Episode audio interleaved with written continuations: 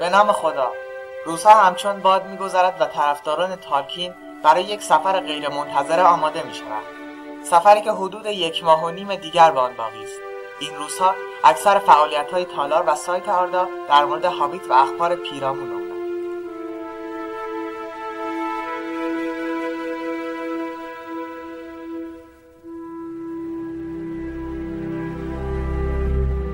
در این مدت دو تبلیغ تلویزیونی از فیلم هابیت منتشر شد که می توانید آن را در کانال سایت آردا در سایت آپارات مشاهده کنید. تبلیغ دوم هم قسمت ویژه‌ای برای طرفداران تالکین داشت و اون حرف زدن توروتا بود.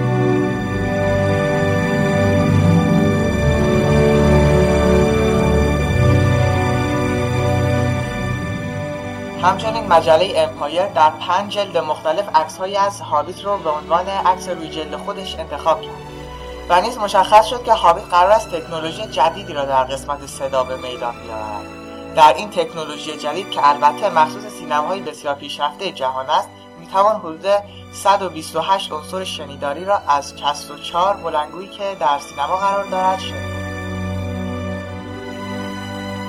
همچنین قرار شد که به منظور آشنایی سینما دوستانی که کتاب هابیت رو نخونده و با استاد تالکین آشنایی ندارن هر چند روز یک بار یکی از شخصیت های کتاب هابیت معرفی شه که می‌تونید از قسمت اخبار سایت آردا و یا فرهنگنامه آردا این شخصیت ها رو بهتر بشناسید. و نیز خبر دیگه اینکه تیم ترجمه سایت آردا دوباره شروع به کار کرده و از میان علاقمندان عضو میپذیرد. برای عضویت حداقل آشنایی با دنیای تالکین و نیز زبان انگلیسی الزامی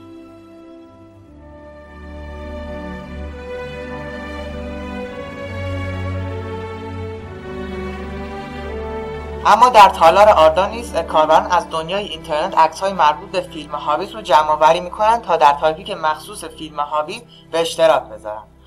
دو تاپیک نیز برای کسانی که به بازی های رایانه ای علاقه دارند ایجاد شده که به نقشه های سرزمین میانه در توتال وارز و همچنین وارکرافت می‌پردازند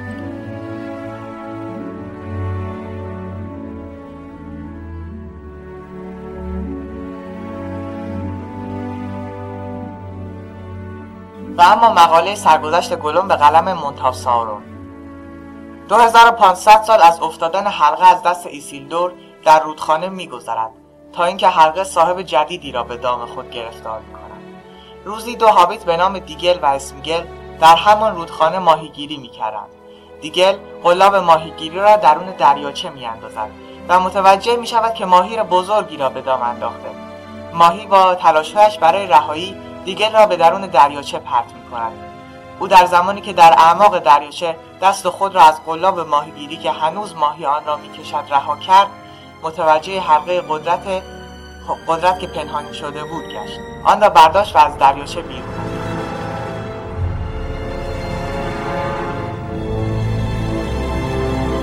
اسمیگل به طرفش دوید و زمانی که حلقه را در دست دیگل مشاهده کرد در تلاش برآمد تا حلقه را از دیگل تصاحب کند.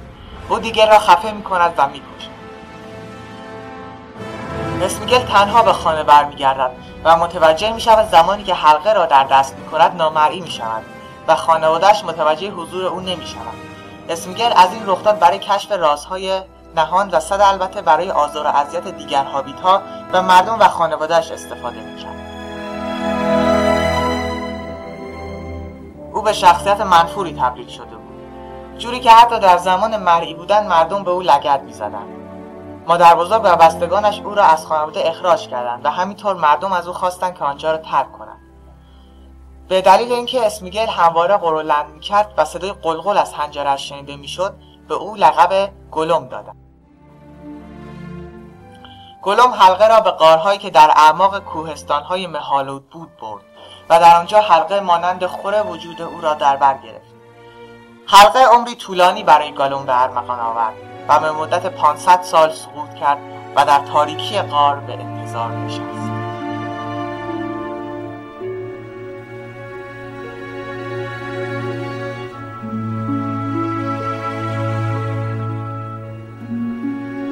تهیه کننده مونتاف ساورون متن بارد برای پادکست های بیشتر به آدرس www.arda.ir مراجعه کنید. تا هفته بعد خدا نگهدار.